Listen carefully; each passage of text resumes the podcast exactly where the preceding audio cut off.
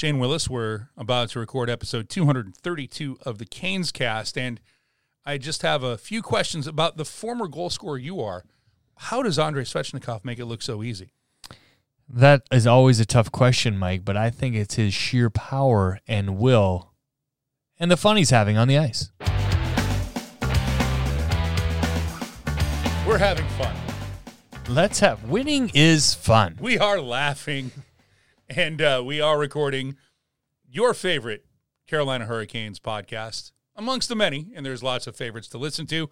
It is Canes Cast brought to you by Storm Brew, which is brewed by R&D Brewing. We thank them. And of course, you can always get a 20-ounce Storm Brew here at PNC Arena for every Canes home game, $7.50, economical, tasty, crispy, everything you want it to be. And of course, you can go right to the source as R&D Brewing has a tap room right on Capitol here in Raleigh, North Carolina. we need to go. We need to go. We need to do a show from there. We really do. We've talked about it a lot, and we've we haven't f- followed through.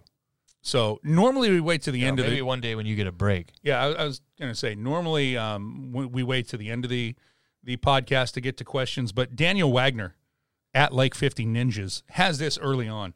Do you think your wonderful sponsors at R and D Brewing would be interested in an adult nitro cold brew to offer at PNC? Well, now we've asked them. We'll see what Yeah, they say. we've thrown it out there. Yeah. Now, now you're part of it, Daniel. And your question, your uh, hockey question, will be asked at the end of the show. Why not? Uh, you know who's not cold? Andrei Svechnikov when it comes to scoring goals, and He would like to play the Oilers more. two hat tricks in two games. I would think so. But also, if there's a better line in hockey right now, in both ends of the rink, than Jordan Staal, Jordan Martinook, and Jesper Fast, I would love to know who it is, Shane. I think sometimes, even as the broadcast team, and we look at it, and we we're around the team all the time, Mike, and we hear Rod Brind'Amour talk about this line, and we look at it, and they work so hard, and they do everything so right that I think sometimes we're like, oh, you know, it's okay. They don't, they're not scoring, but they have that ability, and they sh- they're showing that. And we talk about confidence all the time. It doesn't matter if you're a 22 year old kid in this league or you know a veteran like Jordan Staal you see him now and the way they have that chemistry and it just seems to flow in a positive direction once you get going. And that line right now with the competitiveness that they have and i just just loved and i'm going to talk about this on the pregame show tomorrow night before the avs game. When you skate like they are and i'm not just talking about skating fast but if you watch the highlights of this line you watch jordan staal and jordan martinook and jesper fast as they forecheck watch their legs and watch how they never are done striding. They always take one or two more strides than the defensive player who starts gliding to get the puck, which I think is a huge advantage in getting there, taking away space, and creating the turnovers. And when the puck starts going in the back of the net, the ball rolls the other direction, and this line is on fuego right now. Uh, I mean, it's just a joy to watch. I'm glad you bring that up, but I, I want to just stick to the other side of the defense is not appreciated in hockey the way that it should be. It's it's rarely celebrated for when we talk about the great defensive forwards in the game. Like when when their playing career is over, that's when they get a lot of the the pats on the back for you know this was the toughest guy for me to go up against. But unless it's one of those guys who, for example, Patrice Bergeron, who will go down in history as one of the best two way forwards, if not the best. Who is lighting it up right now? I know, but he he also scores. Right. that's that's the Pavel Datsyuk. Pavel Datsyuk. Anybody would tell you they hated playing against him because of how good he was defensively. Rod Brind'Amour was maybe the best two way center in his era, and what he did from faceoffs to how he played defensively, but all the things he could do. But I think if you it- go back even further, Mark Messier. Oh, the, the Oilers will tell you Gretzky gets all the points. Messier shut down the other guys from getting points, but and got huge goals his. himself, as Jordan Staal is right now. But their defense was never really, you know, that wasn't the. It's not. I got to use the term. It's not sexy. Thank you. Thank you. You're welcome. Um, but Jordan Staal, I- I've said this for years, and you know it because you played against guys like this.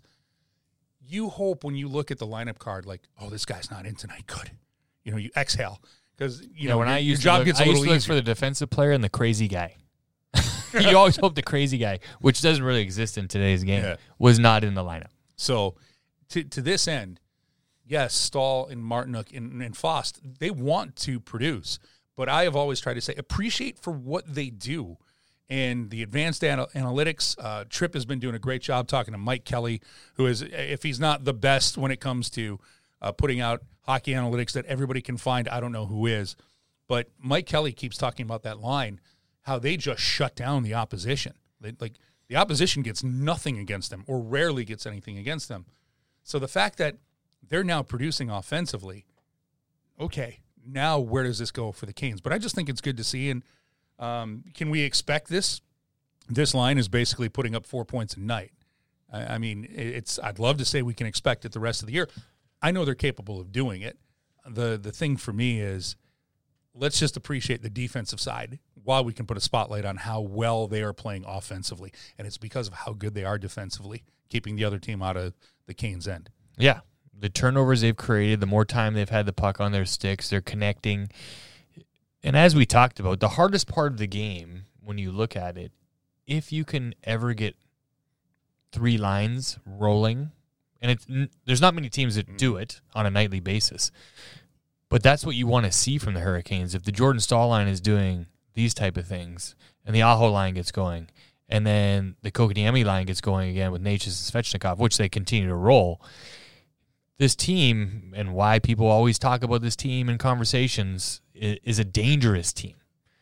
Um, and you look at the game in Colorado, I agree with Rod. It wasn't horrible, you know, but you give a team like that Oh yeah. a few too many opportunities on the power play, look out. Well, the funny thing about how the power play works is the Canes penalty killers did an okay job against the Avalanche's power play, but the Avs score a power play goal because Cale Makar rockets one over the top of the net and it takes a funny bounce off of the glass and hits Antti Raanta as he's looking to his right in his left skate, and as he pivots, it goes into the net. That's a power play goal in this league.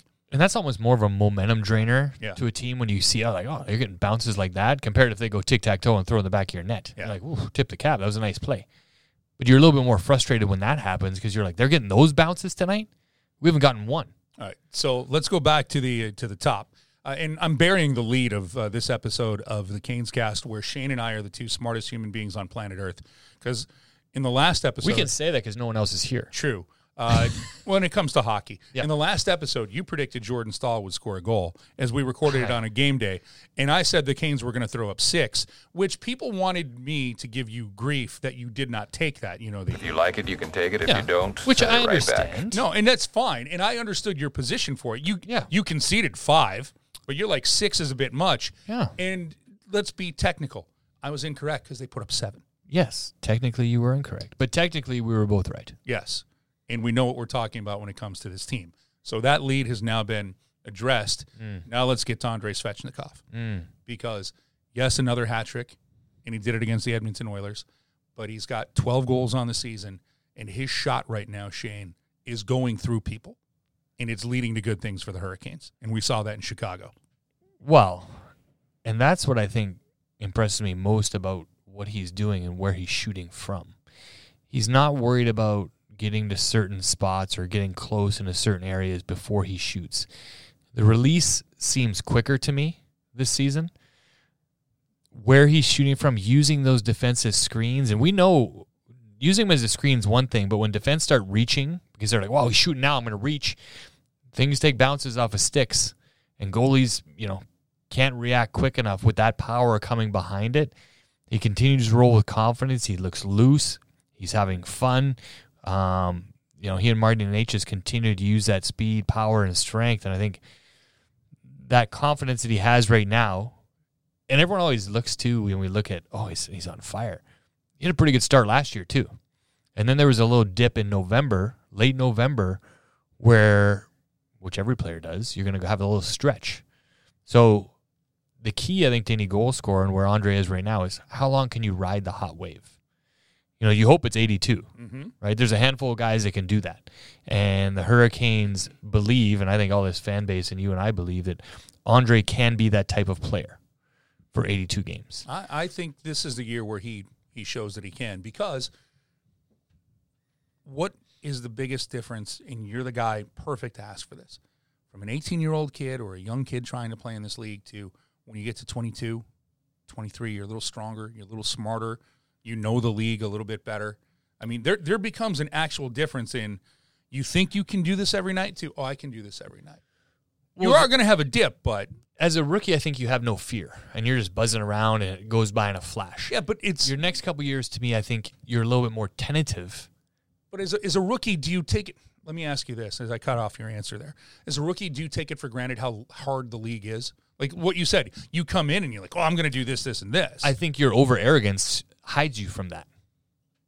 Because as a young kid coming here, like I can play here, no problem, and you get off to a hot start, and you're like, look at this, and the, your rookie season just rolls by. Then the next couple years, they start playing you a little bit harder, and your confidence is down a little bit, and you're like, hold on, now I'm just one of the guys. But the elite level players, as Andre is, continues to push, continues to mature, strengthen, and learn the game and where those areas are. And you got to have chemistry on your line. The other part, and I don't know if we've ever talked about this, Mike, when we talk about depth and how much it means to the game. The Carolina Hurricanes right now, and I'm going to add Jordan Staal's line in because they're scoring. But if you're an opposing team, you have the Aho line with Jarvis and Teravainen when he's healthy. You have Kotkaniemi, Necas, Svechnikov, just going back to what we started the year with, and now the Jordan Staal line. As a visiting team coach, who do you put your checkers against? Because if you go with Aho, that's going to leave some room for Andre and Marty Necas. Mhm. If you go the other way, now Aho's line is going to open out. But I think Andre Svechnikov can still power through. And he, I think those games where you know you're against, say, on the road and against a great checking team, you know how much more important the power play is and where you're getting those shots and utilizing those areas. So all of those things factor in. He continues to grow in confidence. You talk to him every day, Mike. You and I get to see him inside the locker room. Yep.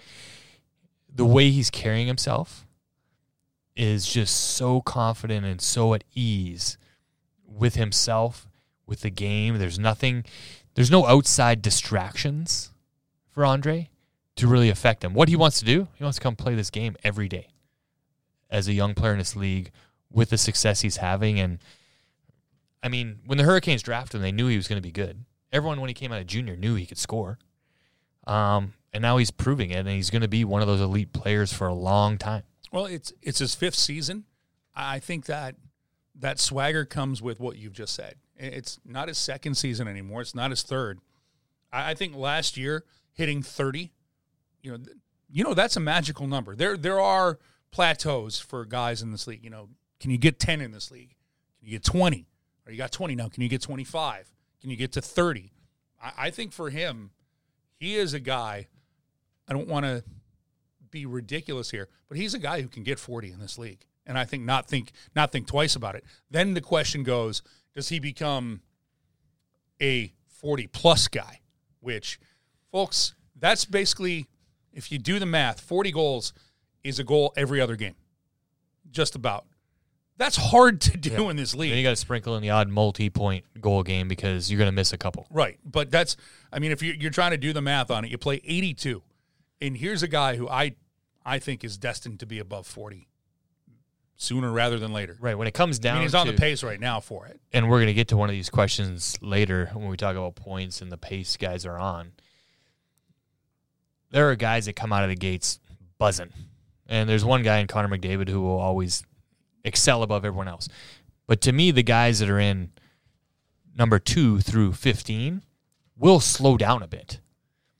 And guys like Andrei Svechnikov continue to grow and continue to play consistent. And at the end of the year, when you look at how many guys score 40 or more, I'm going to go on a limb, and I don't have this in front of me, Mike. You might be able to look it up quick. Less than 10 last year? Who scored 40? 40 or more? Uh, I will. Would look you say that. in a quick prediction? Oh, I'd say I'd say less for sure. Right. I mean, you had So you, you, had think Matthews. of what that number is. You had Matthews, and then you know I should be able to bring this up. Ovechkin, And then thinking about those are the Steven only Stamkos. I think Stamkos did get 40. Like, and the weird part for Stamkos, I think, like the first time in his McDavid did career. get 40, did he? No, he didn't get 40. He was just a Draisaitl get 40. Uh, I think Draisaitl did get 40. So uh, I'm trying to think if MacKinnon got there. Uh, just give me a second. But just- I bring- no, I mean, this I'm is a good one. I can bring. I can bring this up. That's I'm just trying to highlight to our fan base and our great listeners how difficult that number is. You know, we see people say, "Oh, Andre can get 50." That's hard. Oh, Andre can get 40. Also a hard number to hit. All right, here we go. You to the old hockey reference. See if I'm right. So view all the players in this category. Viewing all. Oh my, it's literally putting everybody in here. So give me a moment. We are on the free Wi-Fi. Uh, no, we had we had way more than I thought. really? Seventeen players hit forty last year. We are we're terrible. We're back to not Yeah. smart. Well, no, no, no. It- it's 17. it was Matthews with sixty, Draisaitl with fifty-five, Kreider with fifty-two. I forgot about Kreider. Yeah, the Scored 20 30 on the power play. Yeah, 26 on the power play, 26 even strength. Um, Ovechkin, Kyle Connor, then Kirill Kaprizov. McDavid did hit 40. He had 44. Sorry, Connor. Matt Duchene, 43. Filip Forsberg, 42. Elias Lindholm, 42. Stamkos, 42. Matthew Tkachuk, 42. Alex DeBrincat, 41. Jason Robertson, 41. Johnny Gaudreau, 40. Jake Guentzel, 40. And David Pastrnak at 40. Wow. Well, I didn't see that coming. And then Alexander Barkov had 39. in- 17. He had 39 in 67 games played. But still, I think 17 is still a low number for when, you know, we're talking about elite level scores. Oh, they can get that. Still a tough number to hit. oh gosh, yeah. Well, how about this? Let's draw it out a little bit further. Go down to 30. No, I was going to ask, how many players we had 17 players score 40, right? Yes. How many players in the league do you then think scored 30? 28. No, way more than that. 58. Uh, 51. If you you got to include the guys who scored 40 or more. I felt I feel like you led me down that path with I did. with the low answer the way you No, looked, I- I the was- way you looked at me. No, I was I was just going like, well, wouldn't you think if 17 guys scored 40 then like Yeah. f- you know. well, I was going to double it to so after that if I do the quick math, only 34 guys after the 17 who scored 40 goals. Yeah. At the 30 goal mark. yeah. So it's not a huge it's not a huge number to back uh, our play. And now we feel smart again. Quick starts important, which Always he's on. important. Always important. Got to have it. Because if you don't, then where do you go from here? Mm. Yeah. It's a couple there are a couple on there that think he uh, chirped Peter after he scored on him. Yeah. I would have. Wouldn't you? I would have. Yeah, just saying. Um, no, it's one of those things where I think we, looking at the the goal scoring department, we just know how hard it is, and everybody got caught up in the uh, Matthew sixty, and yes, the Draisaitl fifty five. 60. 60. Insane. Don't know if he's going to get sixty this year, but Uh, he Uh, needs to pick up it- the pace. it uh, it does ask a different question, and, and I'll ask you a little sidebar before we get back to the Canes here on Canes Cast. What makes a guy like Matthews and McDavid so much different than the rest? Because you know it's two skates and a stick, and you're you know everybody's on the same sheet of ice, and the puck is the same. Yep. Their bodies aren't. But I mean, you go through history. There's always somebody. You know, Gretzky was above everybody else. You go back into Connor McDavid's another level. but you know, you go back into your early in your era, later in his career, Mario Lemieux. Now, I know that size and skill, but there's always guys who just every year you're like, man, this is what they're gonna do, and you know, pencil them in for you can pencil in Connor McDavid for 104 points every year, which is insane in today's NHL. Yeah, it's just when and all our fans get to watch him here just the other night. The way he skates and the pace he can play at, and then make moves at that pace. Like, number one, I can't skate that fast. Number two, if I tried to make a move and stick handle like he did, the puck would be gone. Um, Auston Matthews to me, elite level release and shot. When you talk about power and the way he shoots the puck, always in a good position. I think he plays with a couple guys who are great passers, which helps. But the way he shoots to me makes him an elite level player. And you have you have to have a little bit of knowledge and smart of the game of knowing where those spots are to always get open, never afraid to shoot everything. And you know, a great player once told me, a Hall of Fame player told me, I said, I can teach anyone how to play defense. You can't teach guys how to score. You can't teach a natural goal scorer. You can't teach that in into somebody. And I believe that. Is it is it not only the pace, but how they think the game, how they see Yeah. the game. where they go and you- some of these guys you're like oh the bounce the puck just finds them and you can't explain that i can sit here all day and be like i can't explain it to you but great goal scorers the puck finds them and they know where to go where they're at and you can't teach that part of the game i wish i could because i'd go to the rink tonight and teach 50 raleigh kids how to be a 56 goal scorer in the nhl Well, I I do think that no matter what the sport is, certain athletes you just got to be born with it. It's just in you. They're just that talent that you have, uh, and that's why a lot of times great players, like great goal scorers, or in baseball, great hitters, they can't tell people how to hit. They can't tell people how to score because they don't understand that you can't process the game the way that they do or what's going through their mind. That's just one of those things to to bring up, which is a good sidebar because I wanted to ask you for that because now we're going to talk about goaltending.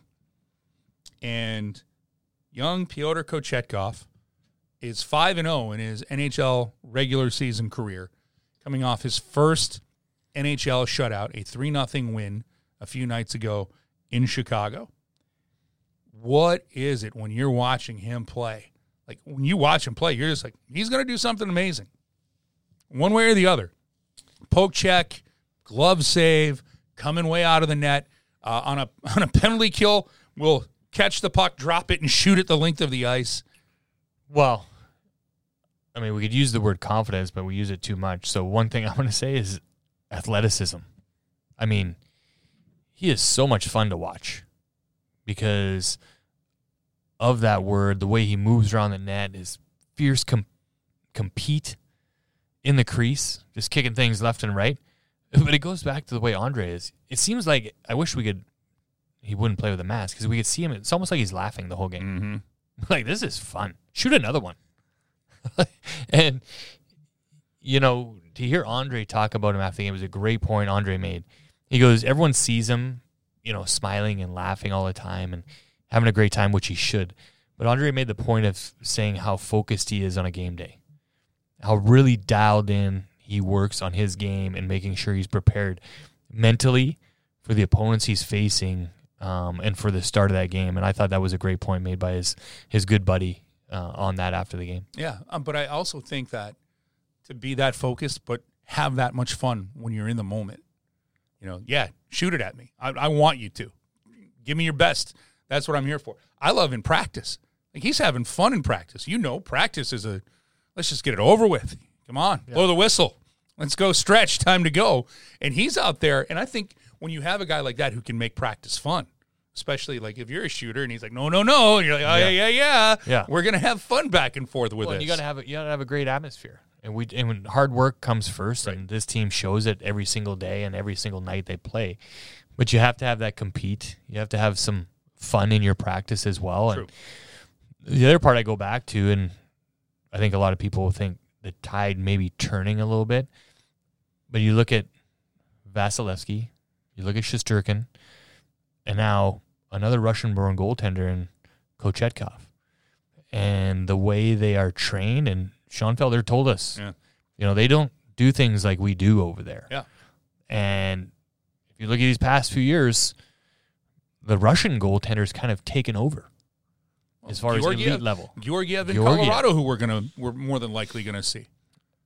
I mean, I know Francouz was good against us the other Sure. night. Us, the Carolina Hurricanes. You, you're a player. Yes. Uh, good against the Canes I the didn't other shoot night. anything. Uh, you know, you could have. But you look at, You still have an elite shot. I'm No. still fearful of it. I'm not taking away from some of these American born goaltenders and Finnish goaltenders and Canadian goaltenders. No, you should take away from the Canadian goaltenders, but not the American Never, or the Finnish or the Swedes. I'm not gonna lie to you, it'd be tough for me to name one really, really good Canadian goaltender right now. Um, but the Russian goaltender and what Kochetkov has learned and where he's trained and what he's come from has prepared him for this big stage. And then his personality and charisma, Mhm. along with that athleticism, puts him at another level.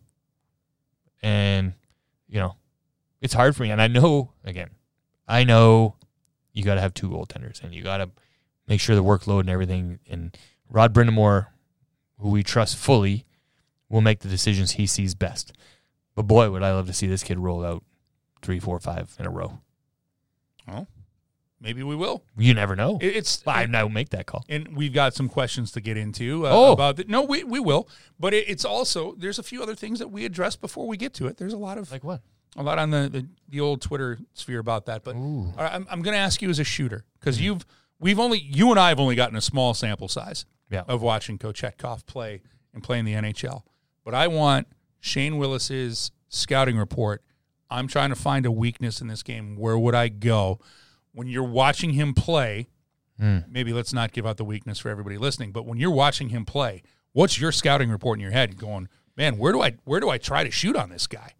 and I would try and take advantage of that energy, if you will. He's very aggressive. So on your shots, on rebounds, if then you can move the puck laterally across the net, it's going to be very difficult for him to get back over. Right. Um, those type of rebounds. do it, though. Well, yes, but I'm you know I'm saying if there is a weakness, that's where you have to look to. He's aggressive. He's on top of the net. He takes away the upper part of the net so very well with his angles. But I think that's what you have to try and do a little bit. I'm trying to think of a goaltender that used to do it a lot. You know, Tim Thomas was not as structurally sound as Kochek, not even close, but was that high energy all over the place type. A battler. And if you could get, get it going laterally and really have him trying to move too much, you could get him off his game. All right, I'm going to go to dangerous territory here. Um, and I, I don't want to do this, but this is where I can throw down the one card that I have.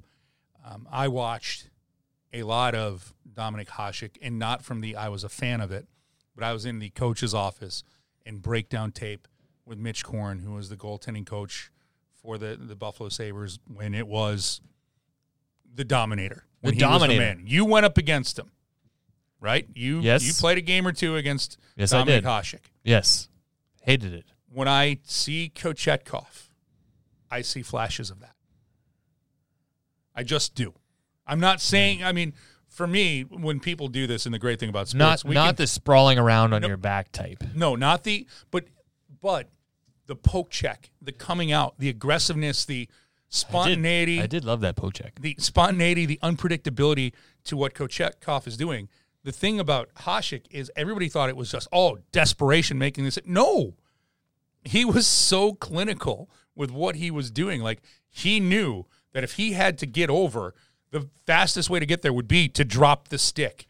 Where he knew that he couldn't reach across with the glove hand, that he would have to use the blocker to glove. Like those are all He things. would that- use anything he ha- could. but you would think, But was everyone would be like, "Oh, why does that look so weird? Why is he doing that?" because he looked like a contortionist doing it. Correct. Uh, we haven't seen like the 182 pad stack yet from Kochetkov, but I have to believe it's in the arsenal that he's got He's it there. probably thought about it. But I'm just saying that the first thing I see when he's doing those things, I go back to that. And it- it's got to be so frustrating for shooters because you are, everybody now is so coached and overcoached. You're like, well, if I shoot here, this is what he's going to do. And he'll, and now you're going up against a guy, you're like, I, I don't know what he's going to do. Well, the other thing when you look as a shooter when he's making those saves, confidently kicking them out, and then just kind of looking back at you, almost like, "Is that all you got?" You know, as a shooter, you're like, "Man, this kid's dialed in." I mean, how am I going to get one past him? Um, and you could almost see that in Chicago the other night. Yep. The frustration, guys kind of stopped shooting. Their best wasn't their best, but they didn't have any answer. They're like, "Well, not going to get any by this kid tonight," and then you you know, combine that with the way when the Canes defense kind of locked things down. Makes his job a little bit easier. All right. So let's get into a few other things before we get to all of the Twitter questions that are out there. One of them being, Mr. Willis, the Carolina Hurricanes currently on this season have 10 wins against five losses, one overtime loss. It's 21 points in 16 games. We look at the Metro Division right now. The New Jersey Devils are just on an absolute ripper. They've won 10 in a row. 10 game heater, but the media in Jersey wants to know how they can tighten up their 60 minute game. Which Jack Hughes with the greatest answer I have ever heard. I don't know. We're on a nine. We're in a nine game heater. I'm not sure. I think we're pretty good. so they are. And, you know, the Devils were a team I think we Dominant sure. last night over the Canadiens. They've been dominant over everybody. 10 games. They're a plus 21 in the goal scoring category. That's- Hands hands down, surprise the league right now. Oh, for me, without a doubt, uh, without a doubt. When we're talking about team surprises, Without right, right. Forgot that Andre Palat got injured. So, um, but Nico Hischier's playing like a number one overall pick. Jack Hughes. Whoa. Yeah. Jack Hughes got some mitts on. I don't. I don't want to say anything, but I want the World Cup of Hockey or the Olympics to come back so I can whittle down some of the the dinners and beverages I owe you. Because right now, Team USA with what we could throw out there on the ice, you'd be in you'd be in trouble, Mister Canada. The hardest part for those teams now is who do you leave Who, yeah, off? who do you leave off the team? But the American USA Hockey's done an amazing job with these young players. I will say Boston is a shock to me that they're 14 and 2 Pretty dominant at home too. uh, and they're plus 30. That category, I want to bring that up. When people always ask me about good teams, I look at goals for, goals against. And whenever you are in the plus and you start getting in the plus 20, plus 25, plus, tw- plus 30, Plus car- thirty. category, I If you mean, look at the, the pieces they have rolling right now, one, the veteran and Bergeron, um, the way he leads this team. You get David Krejci back, and that gives you more depth up front. Hampus Lindholm has he's playing at a Norris level early on, yeah. phenomenal. And they get McAvoy back. And then between the pipes, I mean, I don't. Not many people would have said that was about to happen. Yeah. I, I would agree. And look, everybody was like, all right, Boston's on the clock. But just trying to, to go back to the Canes, 16 games in, they're in third place in the Metro Division. They are two points clear of the Rangers and have a game in hand. Can't believe I'm already doing games in hand and we've only played 16 What's our magic number. Mike? oh God! But what I'm driving at, and it's it's something we have to talk about. And Rod Brind'Amour was asked it today after practice about the special teams, and Rod even said, you know, it's not where it should be, but we're 10 5 and 1 and it's going to get where it should be. So what happens when this all falls into place? And that's how I look at it. You know, people it's just easy to look at the negative. This isn't what's going on. This isn't what's happening. This isn't what's here. But I have to have pretty good faith because the last four seasons were all indicators. The penalty kill will get to where it needs to go. And I don't know why does every no, I do know why. Because in the playoffs, the power play wasn't there. At least with the results. But people forget that it was a top 10 power play until March. Like they, they just think that, oh, you know, it wasn't a good power. It was a top 10 power play until March. So I'm asking you, is it, do you have a concern about it? Do you have the hand wringing? Because I actually have Rod Brind'Amour's thought to this is it's going to get better. And when it does, then this really gets rolling down the tracks. Yeah, I think obviously you want it to be better. I mean, who wouldn't?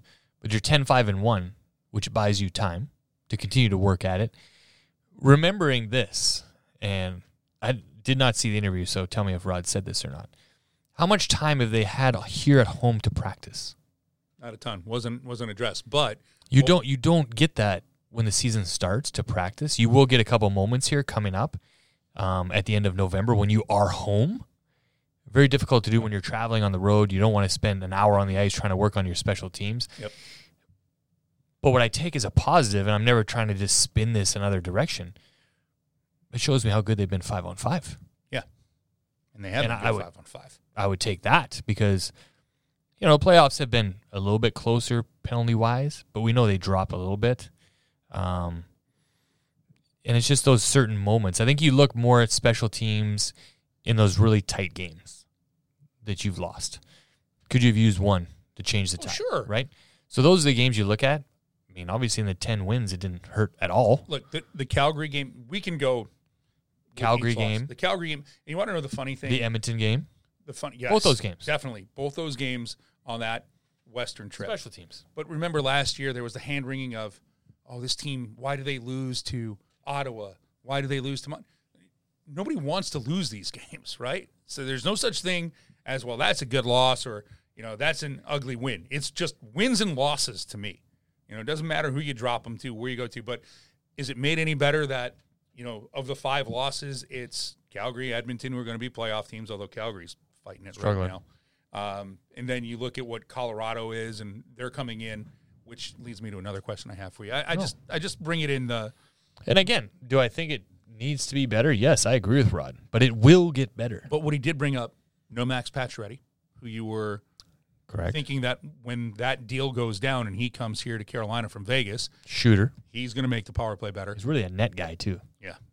Teuvo Teravainen is now out, and he helps the power play. I mean, that has been a fact for his career. That that's what he does, and he has an upper body situation. We'll just leave it at that uh, because that's all that we have been told about it. Uh, so we're not really sure when he'll be back. Uh, Ondrej Kase, the same thing. We know that he's in the concussion protocol, but he's not close to coming back. And then for penalty killing, Frederik Andersen last year was phenomenal. He was a Vezina Trophy candidate. I mean, it's funny to see again. If you didn't, if I didn't go into the stats and look, I've liked the penalty kill. I've liked what they do, standing up the blue line and sending it. I wouldn't have thought it would be where it is, just from watching Sure. games.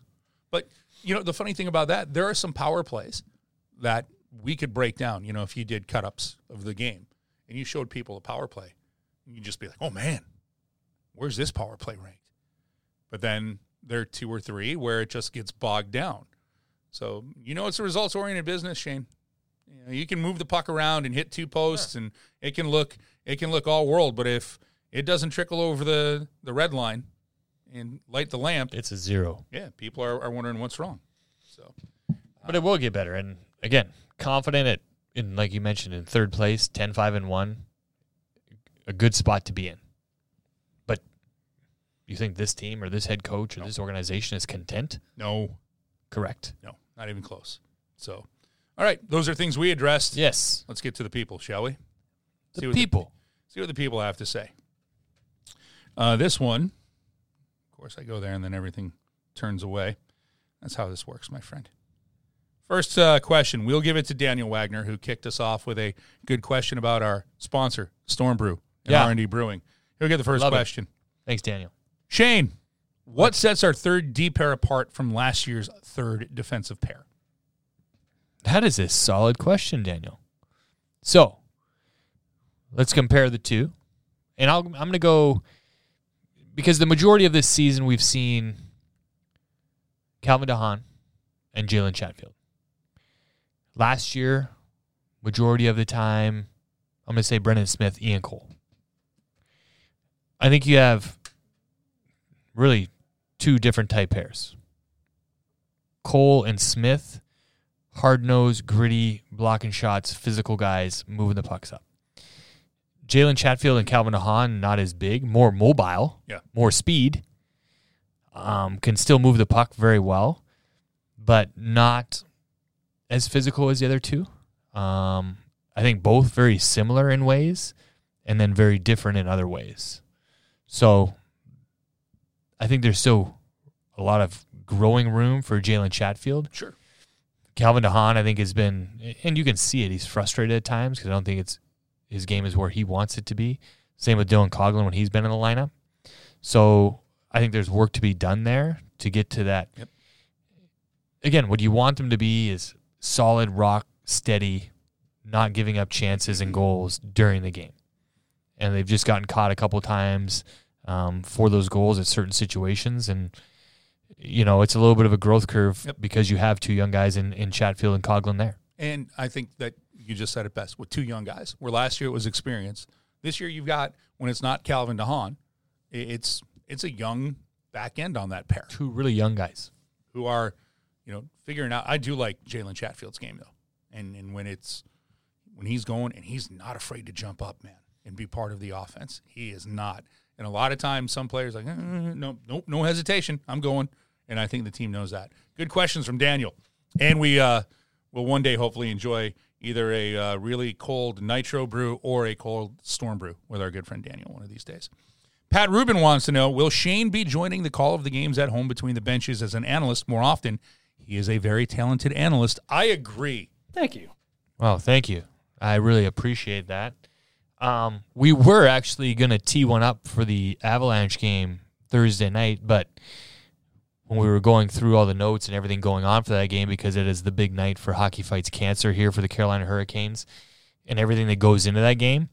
Um, conceptually didn't work for that game, but yes, our great producer Jim Malia um, with bump for Bally you being Sports between the benches. that we will be doing this more than regular um, this season. Yes, excited, ready to go. I'm excited for that. It's good to have good to have you there and to have you and Tripp bounce things off of each other during the course of the game, explain some things a little bit better. And it is obviously I've gotten to be in the booth with you a couple times, Mike, and call the game, and then to be down there, just different things you can see or catch, Here, hear, smell. I don't know if that last one's an advantage. Ovechkin did not share his Pepsi with me. Did he? But he didn't throw his smelling salt at you. He did not. He, He, was respectful. Well, he did it at me. Well, That's fine.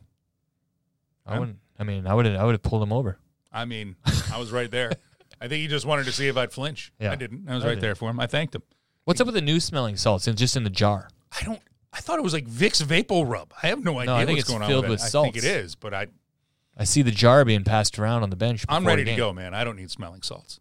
I never. I, I use them sometimes. Not a big fan. I know what you. Uh, I know what gets you going. A little Red Bull, Red Bulls. Maybe a little too much. I've learned I can't uh, can't go down that road.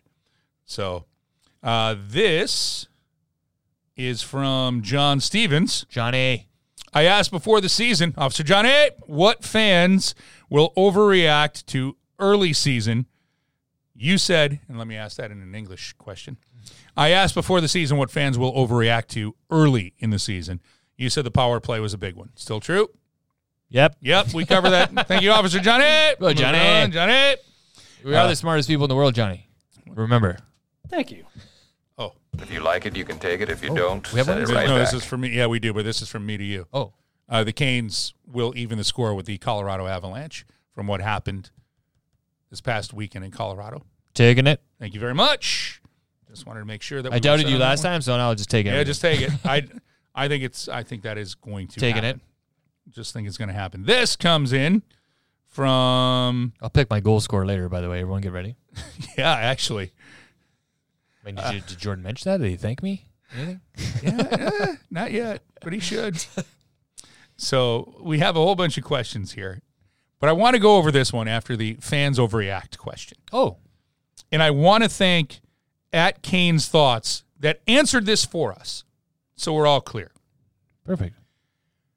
So Justin Powell asked, "Is there any concern about a slow, and that was in quotation marks, start to Aho's season?" When you put in quotation marks, is it lighter? I, I have no idea. I think it's lighter. I don't know.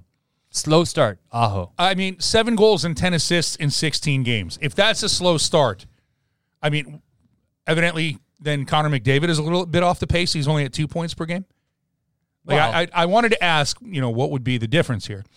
I feel like we, and then this is parentheses fans, had set a high bar for him, and that he might be underperforming.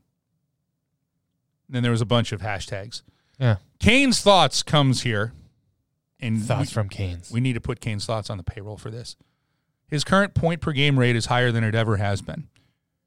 But if we, and I think uh, they wrote, if we don't want to split hairs, he's the exact same player he's been for the last four years. Maybe he says we, if we want to split hairs, because I think that's what you'd be doing. Mr. Powell then reacts. Mm-hmm. I guess that's kind of my point. He's the same player.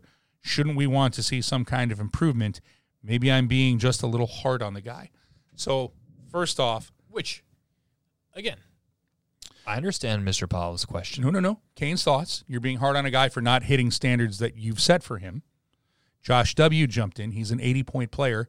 There are only a handful of guys in the league that you can expect more out of. The issue is not Aho.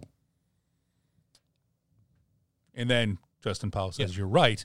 So that's a better question. You That was a great conversation there that we read over the airwaves well, I just wanted to because Twitter. because my thing, Shane, is what more do you want out of a guy than being a point per game player who's off to a air quotes slow start, but he's a point per game player with seven goals and ten assists. Only way I look at it, and I'm not, I mean, I see where Mr. Powell's coming from because he respects Seabass and believes. I don't think it's a standard So- that he wants to see, but I think he believes Sebastian Aho is a hundred point guy. So it goes back to what we're saying. And I, I believe he can get there, Right. but it goes back to what we're saying. So because he's not Connor McDavid, he's off to a slow start. No, but I think you have to factor in a guy who gets to hundred, maybe a little a little bit ahead of where Sebastian's at. Now, can he get on a bigger heater? And no doubt about it, that he can get there. But I think, again, I think there's only a handful of guys that are more than a point a game, right? Yeah, that's and that's what I'm trying to, to bring And up. one area that brings that back to, we just talked about it. What brings his point total up more, Mike? If the power, Power play, was better, sorry, not better, scoring more. Sebastian Aho is getting those points there, right? He could be at now. Is Sebastian Aho right now going to be at thirty points? No, but could he be at twenty three to twenty five? You know, that's four or five more in the power play. Sure. So the ability is there. Would I say he's out to a slow start? No chance. In a good spot, continuing to play consistently. But again, I think we'll, as fans, we always see that. We're like, oh, hey, Sebastian had such a great year last year. He's going to get 100 this year. Well, is he off to a slow start? No. Consistent. Could have a blip of a heater, as we like to call in Sure. there, that gets him back into the top 10. Could have a blip the other way. But definitely not a slow start. Love the conversation the boys just had there on Twitter. Thank you. One thing I love about our fans and our, uh, I guess that's your, that's your Twitter handle. Respectful conversation. Great dialogue. say, are you on Twitter? Did you do it? I didn't. Good. I didn't. I couldn't jump in on that conversation. no. no. I I, I think that's that's that's kind of that's great storm brew banter right there. but when I see Storm that, brew banter. but when I see that question, it just goes back to me like this team is 10-5 and one. Yeah, we always There, want more. there shouldn't be. I want perfection. the everybody wants it, but you know what? Sometimes you got to hmm. look in the mirror. Sometimes Shane. Sometimes you got to enjoy the glass. Sometimes your your wall shaver is set on three instead of two. No, never. That's true. Never I on the don't know two. what I was thinking. Um, But last year, sometimes your beer is not as cold as you want. that's true. Do you not drink it? Do you not enjoy it? Untrue. Thank you. Thank you. Wow, we are hammering that one today. So, Aho was a point per game player last year, 81 points in 79 games. I'm not going to break down everybody who was a point per game player. I'm just going to do this. How many guys over under more than that. over under? How many guys scored 82 points last year, which is a point per game in the NHL? Over under. You want me to give you the number? Yeah, give me the number. Over under 35. Guys who were 82 points or more. Under. That is correct. 29 players had 82 points last year. Now, there were a couple of players like Marchand had 80 points in 70 games, which is pretty good. Zibanejad had How many 81 guys had points. 100? Over under at 10. Under. You're correct. Eight. McDavid, Gaudreau, Huberdeau, Draisaitl, Kaprizov, Matthews, Stamkos, Matthew Tkachuk. But Captain Powell believes it's that. I believe it too. I believe it too, but I don't know how being a point per game player through 16 games is off to a slow Well, start. Like a the slow qu- start to me for him would be if he had 10 points through 16 Right. The games. question comes because then you look at the big dogs up top who there's guys hitting at I mean McDavid's at 32, but then you have 27, 28, you know, 26. So but the gap is not that far is what I'm saying. 17 to 24 is 7 points. All right. So I'm just trying to trying to get to this year. And of course my internet is being slow. It's free. Eh, I got no problems with it being free. If it's free, it's for me. What are you looking for? and at first I thought maybe he was looking at the Islander Sebastian Aho, who only has a goal and two assists. Struggling. Slow start. He's a defenseman. A little different. All right. So He's Bush. right now, Sebastian Aho is tied for 36th in scoring. Yep. How far out of the top 20? Uh, how far out of the top Probably like 20? two points, Let's see here. three points. Top 20 is two points, 19. Be there in no time. So, yeah, that like that's that's how I look at that. When I get questions like that, I'm like, what should should he have 15 and 17? It would be wonderful if he did. Ooh, that'd be awesome. Only one player on the planet has that. Awesome. So, although David Pastrnak's on another world right now. Pasta. And uh, we're going to see Mikko Rantanen again. who He's very strong. uh, he has 25 points. He was bullish the other night. Yeah, he's not afraid to throw it around. Uh, is should should Colorado fans be worried about Nathan MacKinnon? I know. No, do, do you know why? Does he have 17 points? No, he's got 24, Oh. but he's got 20 assists and only four goals. Shane, We can't score. Should people? The Islanders should be worried about Barzal. you can't shoot one in the ocean right now. Okay. Yeah, well, he's setting up a lot of people. So, and our goaltender, who we traded him for, not exactly lighting it on fire. Don't tell anyone about it. right. Well, we will. All right. Uh, this comes in from Aaron Manning. Writes, I have always wondered what does the team's schedule agenda look like on days when they don't hold an on ice practice but do not have a day off? Are there meetings, off ice workouts, activities that are somewhat routine, or does it vary a lot? Uh, it's the the latter part. There, they will go over video, and they will have off ice workouts with This is Bill Bernstein coming to you live from the Canes locker room. Bill Burniston, head strength and conditioning coach of the Canes, will have workouts set for the players. Yeah, and that depends on everything from travel, workload the day before. Um, do they need a full out workout? Do they need just a warm up and stretch as a team? Great hydration, more nutrition, and then some video. Do they do a medium workout, if you will? The best part about the game when we talk about technology is how much they can track really the levels of each player and the effort exerted in a game and in practice of how they can tailor those workouts and the things they do on off days to make sure the next morning they're 100% and ready to go back into the trenches and, and really grind it out again. Uh, this from Louis the Golden Caniac. I don't know if he knows the great Frank. At what point should we worry or not worry about special teams? I'll let you answer this. We're good. Good. Thank you. We're solid. Coming. Eric, do you guys have any specific rituals you do before going on the broadcast, like take a nap or have a coffee? Nah, Like during the day? Yeah, like nothing specific for me. I mean, I No. go over my notes. I put my notes together. Yeah, put some notes together on the iPad. Get ready. Um, pound some coffee. Really get ready. Maybe shoot a couple texts to Hannah and our great producer, Adam Holtzman, to make sure we're all on the same page. Always take a little bit of time to maybe. But I mean, this is like, I mean, this is going into the, you know, you put the socks on the same way, you tape the stick, you take the same route to work. No, yeah, I don't. I no, I don't. I'm not that superstitious now. no, I'm not. Like, I mean, because there's there's nothing I do repeatedly on a game day. There's nothing I do in, in a broadcast position. There's nothing I do that if I didn't do it would mess me up. Yeah, yeah, I'm. It I'm doesn't the same affect way. the yeah. call. Yeah. Uh, this from Colleen, or no, excuse me, Colin. Sorry, Sorry, apologies. saw an E in there. It's a quick look. So my bad. As Snoop Dogg once said, "How do you think the return of Max Pacioretty and Ondrej Kase will affect the lines? What lines do we split up, and which ones do we keep together? The Staal Martinook Fast line is too good right now to split up. Yes, you were correct with the last Correct, young sir. Um, I don't know. That's a good question, it's a great problem to have. But I, I think I think the difference is, you know, where you see those guys coming. The hardest part is both injuries very difficult, right. and do you have to, you know, they're going to be hundred percent, but do you ease them in a little bit with less playing time, or do you throw them right in the deep end on a top line? You know, that's where I see Pacioretty because he's the guy you need to get going. Kase, you can be a little more cautious with, especially with that injury. Mm-hmm. I mean, this is something that's plagued this guy for his entire career. Right. So that one's going to be difficult. Pacioretty, you know, is going to be chomping at the bit, Yes. and you need that stick. You need those goals. So I would assume when he says, and the trainers say he's wide open, he goes on one of your top lines.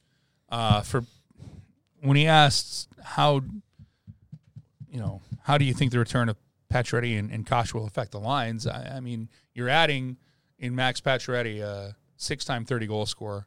Uh, when Ondrej Kase is is on the ice, you can put him in the fourth line. You can put him on the first line. Like he's he's a, a valuable like yo-yo guy. You can put him in minutes like that if you need. him yo. Yo. He'll be uh, more than likely uh, on the fourth line. But um, you know, you, you keep right now. There's no breaking up Staal, Fast, and Martinook. There's just none of that. Well, and the good part is we're months away from probably either one of those guys. True. Uh, this from Robert. Am I wrong, or do we have three out of four lines that are different from last season? We need to be patient with the process of lines finding chemistry. Power play moving puck better, not just stationary. Biggest issues on the power play and penalty kill are face-off wins for possession and clearing. Thoughts? Yeah, I mean, I, there's not much I disagree with on that No, a lot of a lot of correct And- statements right there. And actually, all four lines are different. yeah, real different. So But again, you talk about system play, chemistry, everything coming together. Agree on the power play. Love to see more passes through the seams. Love to see him when Aho gets buzzing up in that bumper position. Um, would love to see Fear the Beard unload the the big shot a little bit more. Um, and then on the on the PK, I think we do a great job winning faceoffs and getting it down the ice, standing up the blue line. But there's some elite level power plays in this league that when they are snapping around and a pass goes through the box, the Hurricanes are very aggressive. So if a team gets those connecting passes, that's when it gets broke down. But overall, I think both are going to improve. And again, you haven't seen all the combinations Rod has in his office Right. yet for lines and where chemistry does. Jordan Staal's line rolling, you're not going to touch it. Do you keep shaking and messing with the other ones? Sure. Yeah. You know what it's like. You've been in there where it's like, all right, we're, you know, tonight I might be here, tomorrow I might be there, but you just keep it open. But you you certainly know a couple of lines will be together. And uh, same thing last year with the Staal line. There was no breaking up once, know, Niederreiter and Jesper Fast got their footing with Jordan Staal. There was no breaking that line up with how well they played. And Jordan Martinook this year, can we get a Jordan Martinook appreciate, uh, appreciation comment right now? How good he's been this year? A good, maybe an understatement. I know. Um, just the way when we talked about Derek Stepan a lot last year, but when you talk about being a true professional and what Jordan Martinook brings on a daily basis, and what he went through at the start of the year. If you remember, little mental, right? yep, When that uh, those kind of things happen, place a can- guy on waivers, but they explained it to him why, sure, and the Still. confidence level that he was going to stay with the Canes. But Still. still, and you know to see him, you know, hundred percent too, oh, healthy, skating, I think that's you know that's such a big deal, Shane. huge part. And there's so many things that you don't know about guys, and we don't even know about guys what they're playing with. But you can tell he's fresh right now. He's buzzing. He's you know has that confidence. And again, I think when you have three veteran guys together, talk about having fun because you know we don't make mistakes. Right. If, if I was a winger and playing along Jordan Staal and Jesper Foster on, with Staal and Martinook, I'd be like, what could go wrong? Right. Well, I did play with two guys. I had Marty Jean and Rod Brind'Amour. I was like, what could go wrong out here? I could do anything. Those two are over there. Fair enough. Uh, this from uh, Tina Izzo. The and I think this falls into our power play, our special teams discussion. The penalty kill is 17th at 78 percent compared to last year when it was first at 88 percent.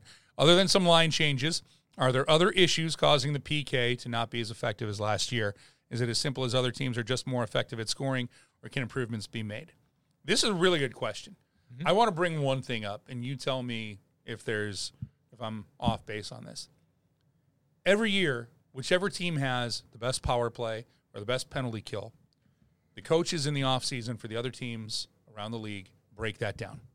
And they look oh, at it And steal ideas. because they want to they want to mimic it, they want to do what that does, and at the same time while they're doing that, they're looking for if we go up against this, how do we attack it? Yeah. And I think that that's kind of what's going on right now with a couple of changes too. You know, last year, I, I, I make up the number, but it felt like 95% of the time on the penalty kill, the Canes won the draw. They got it back to Jaccob Slavin, and he sends it down the ice, and 15 seconds of your power play are already gone. Yep. And now good luck trying to gain clean access, clean entry into the Canes zone on that power play. So now another 30 seconds are gone by. And I think that that's just that hasn't been there as consistently this year. But I, I think it's a great question. Here's one other thing, and I'm just going to stick with the penalty kill. You have three brand new guys inserted in. Calvin DeHaan, who's played it before, but Chatfield, Brent Burns, different PK than he's played before, right? Very aggressive. So you talk about a learning curve there, and, and then the power play. We talk about puck movement all the time, and you can tell when the power play's on and you can tell when it's off. Sometimes you tip the cap to the penalty kill and Yep. you on the other side, and sometimes it's just one of those nights where it's not the feel and the rhythm you want on the power play. And that's just the nature of the game. But do I believe it will increase? No question. Uh, Tiffany asks, "Is this the year finally the league realizes how good Svetch is?" I think the league realizes how good Svetch is. I think they've known it for a couple of years too. I think every team knows how good he is. Chrissy Novak, and this kind of sums up a lot of questions about this guy. When does number 52, also known as Pyotr Kochetkov, stay up as a permanent big club player? It's a really good question right now. Uh, I think that the way he's playing, he wants to make this very difficult for the Carolina Hurricanes to send him back to Chicago in the AHL. So far, so good. But yeah, so so far so good. But I, I think that the plan all along is to you want him to really play a lot of games. You want him. I think that's what the idea was in Chicago this year. He was going to be the man. Let's see how he he handles playing 40, 45, however many games, and then where it goes, it goes. Uh, I I don't I don't have an answer to this question yet because the eye test and watching everything is telling you he's ready to play in the NHL now. Yeah. I mean, he's shown that. But you have two very good NHL goaltenders, two at times great goaltenders, guys who can win you games and won the Jennings Trophy last year as the two goaltenders who allowed the fewest goals combined in the NHL and Frederik Andersen and and in Antti Raanta. So I mean, there's two good there's two got good guys in front of him. Such a tough. I mean, it's a great question. It is a tough question because we don't have that crystal ball to see into the future. You don't know with this injury to Freddie Andersen what's going on. You know, you want to play the youngster. You don't want to play him too much. You don't want to put him in tough situations, but you do because you want him to grow. Yes. It's, but you also the biggest thing to me is, and I think this goes with any decision, you never want to skip a step in development. And playing a 65, 70 game workload in Chicago is important to this young man's career. But some might say, well, it's better. he- He'd play 40 games here and be just as good. True.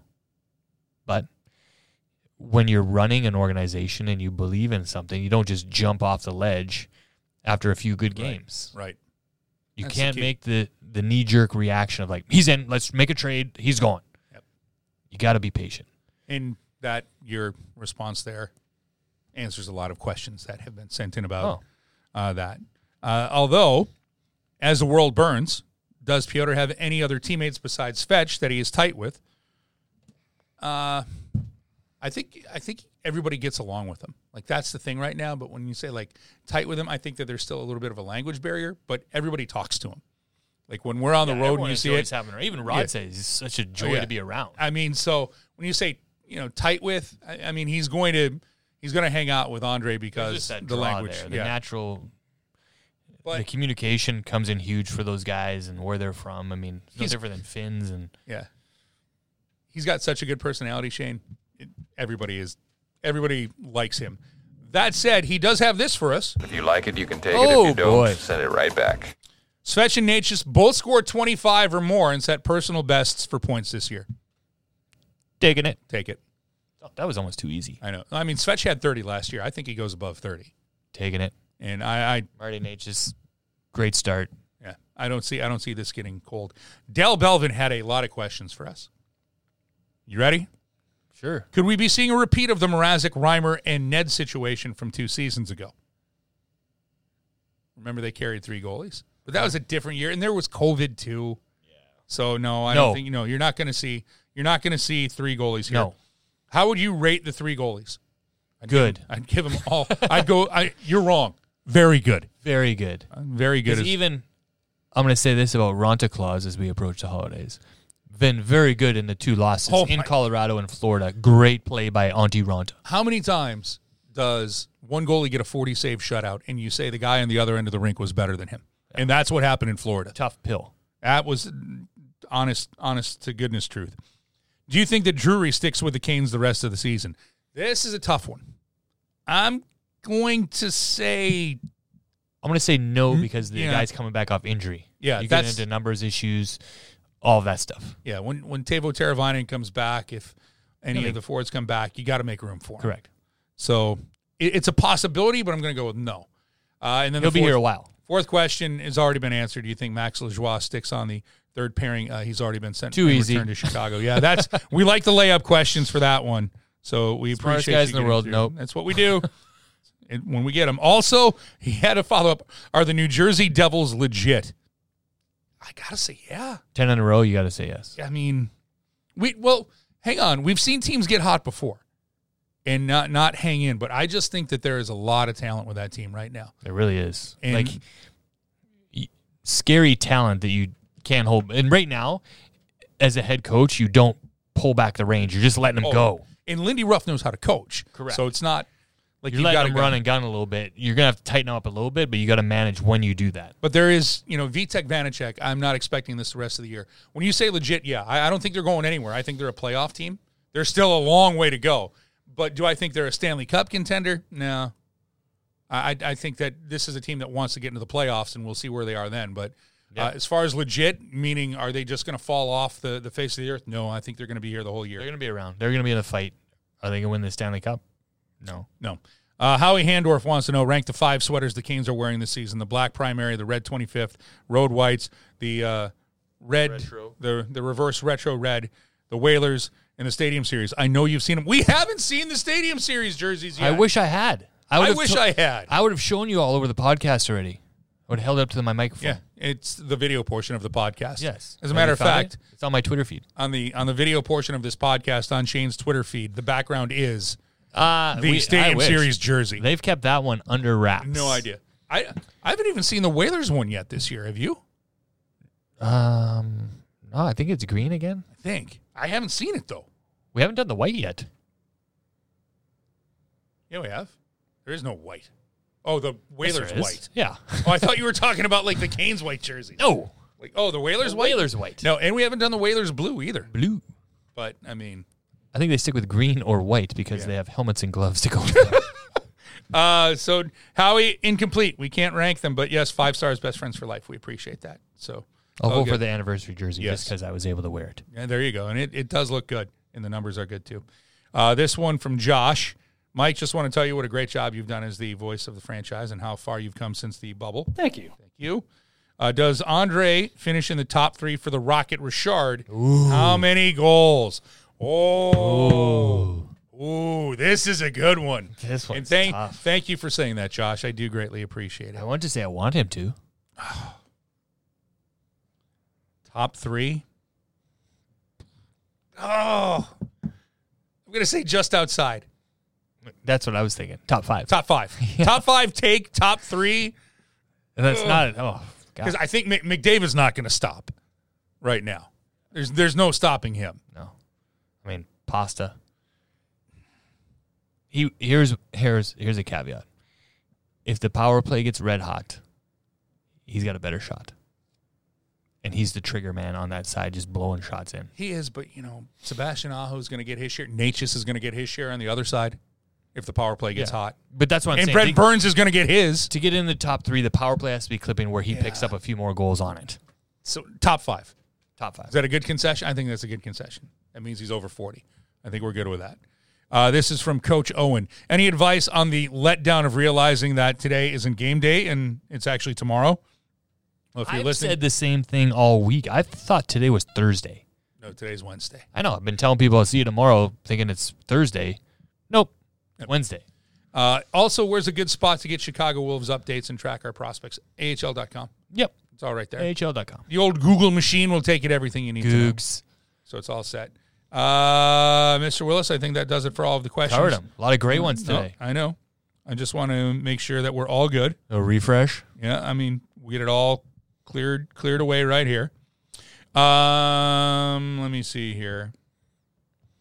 Um, huge Caniacs want uh, me and Tripp on cam, like Paul Allen was for the Call of the Vikings game. Nobody wants to see me on camera for that. Why Trust is me. he wearing a sweater vest? because they were outside. It was in Buffalo. They keep the door open. Mistake. So, well, it's football. It's what you do, so you can hear that. And oh, the Complainiac. Congrats too. Oh, they're way. actually- that's no, a big win for the Vikings. Yes, it is. Uh, it's very difficult in my household. Just so everyone knows, Mike is a Vikings fan. Yes. He's not a Bills fan just because he's from Buffalo. Right. I'm a Vikings fan, but my wife, who is from Buffalo, Oh, do you have to sleep in a different room? is a Bills fan. I was on the road, thankfully, Thankfully. because that would have. Mike came home, his house was destroyed. there was storm brew everywhere. Why is the couch in the fire? Guess I'm going to Best Buy to get a new television. Where did all of my clothes go? Why is your storm brew in the screen? Why do we have a new TV? What happened to the cat? Let me- I will say this: of everything, the cat was the one thing that's safe in the house because he loves her and vice versa. This guy, in fact, it was we didn't get home until three in the morning, and I'm like, I need to play the safe because that game is still fresh. Come on, you didn't send a funny gif or anything? Oh, I saw, oh, there was a lot of talking. Attaboy. My friend actually, my friend actually sent the best because he's a Dolphins fan, and I'm like, why do you want my wife mm. on your bad side? But then my wife sent, and I, I'll tell you what she sent. I can't tell you on the air, but she Oh. sent the perfect reply. Okay, perfect. I'm just gonna say it involved Betty White. That's all you need to know. Oh, So, uh, two more and then we're out of here. The Complainiac, biggest surprise of the season so far. Performance, player that did or didn't make the roster, or more interesting to me, an opponent that performed differently than expected. Jersey. Uh, Jersey is the biggest surprise. We kind of covered this Inside earlier. the Canes. I mean, I'm going to say Marty Necas, but it's not a surprise because I know how talented he is. Maybe a surprise that it was that fast of a start Sure. for him, but not that he's doing this. no, I'm with you. Um, as far as an opponent that performed differently than expected, the Leafs, because I thought the Leafs were going to in that game here, Mm. and this is a compliment to Toronto. They were coming in off of a back to back. I thought they were going away. We needed one more. Yeah. We said that on the radio. Yeah. Um, I thought that the Leafs were going to go away in that game. The Canes played a great 30 minutes and they didn't go away. Maybe and they were teetering on the brink of blowing this thing up, Yeah. and, and they showed some backbone, and they've been really good since then. Yeah. We're, we're way better. Agree. And then we get to The our, finale. our Fantasy Hockey League. oh, boy. How about Raleighwood? Kane's Cast Conference. Stick tap to Raleighwood right now. What's Raleighwood doing? They are leading in our division, my friend. North Carolina Raleighwood. Are we playing them this week? No, we are playing the team that is just in front of us, not your step on stone. Archer for Canes. I told her I'm not helping her with any of the rules this week. She's on her Shannon own. Archer? Yeah. But uh, She's beating Kevin, us. yeah, yeah, she's beating us right now. It's early. Yeah, congrats to the leaders right now. Yeah, 30, 14, and 8. We often hand out trophies for It's a marathon, not a Yeah, sprint. no, I, we mean, I often- don't know what you're bragging about. We don't do that around here. I don't know about you, but when do we raise We'll the shut this league down. when do we raise the Stop banner? making fun of us because we lost a couple weeks. Oh. I don't care. I just want to know when do we raise the banner for being in first place after week six? Right. right? Because we, we're all. Uh, that's what I came here to play Don't crack for. those storm brews too early, Raleighwood. Although we've got to, we've got to have a stern talking to to our team. I've sent a few text messages. Okay, I, I'm not going to say, but there's a few guys I've gone into the locker room uh, on the road, and I'm Kick like, a Gatorade container? Or like- sorry, BioSteel? I had a talk. I'm like, you're this close to being put on waivers, Ooh. Ouch. and they're looking at me like, who the hell are you? Yeah. I'm the general manager. I am the assistant general manager. you are on of the my Can-Am fantasy team, and you stink. We expect all of this every night, uh, but that's where we're at. Having fun, though. Oh, it is a lot of fun. That- I'm just going to share with our. I, I want there to be like this kind of smack talk going on. I yeah, really you have do. to have it. This is the locker room banter. Um, So enjoy it while you're just while so you're everyone, there. just so everyone knows, Mike sends me a text when he's on the road. He says, "Hey, we need to set our roster and make a couple moves." I'm like, "It's already done. What do you think I do in the morning? Like when I first get up, what do I do? and then I look at everything and I'm like, nah, these are perfect. We're good. I mean, what else do you do at 6 a.m. after you do a workout, right? All I know is I'm, sit there and relax for a minute and fix your phone. Shane. Shane's in charge of the waiver priorities. I'm in charge of initiating trades. Correct. Like somebody, I'm not going to say who, wanted to waive a guy for free, and I'm like, well, let me see if we can get something. I was an, a frustrated general manager. I was ready to dump him. Well, that's why you have to have me in The calming force. here. Yes, the calming force. You're the the raging yin to my soothing yang. Yes. I was a mad Canadian. It happens rarely. Sorry. Usually I'm over- sorry. genres. Oh boy. All right, that'll do it. That's a perfect way to end this. I can't think of anything. We'll see everyone at the Avs game tomorrow night. Yeah, we will. Good game. Already gone over our Good game. like Stick it, take it. taps. That's that. Everyone enjoy some good fellowship tonight. I was gonna say, you have anything to add? I think you just added it. It's Wednesday. Talk to you next week. See you, everybody. Thank you.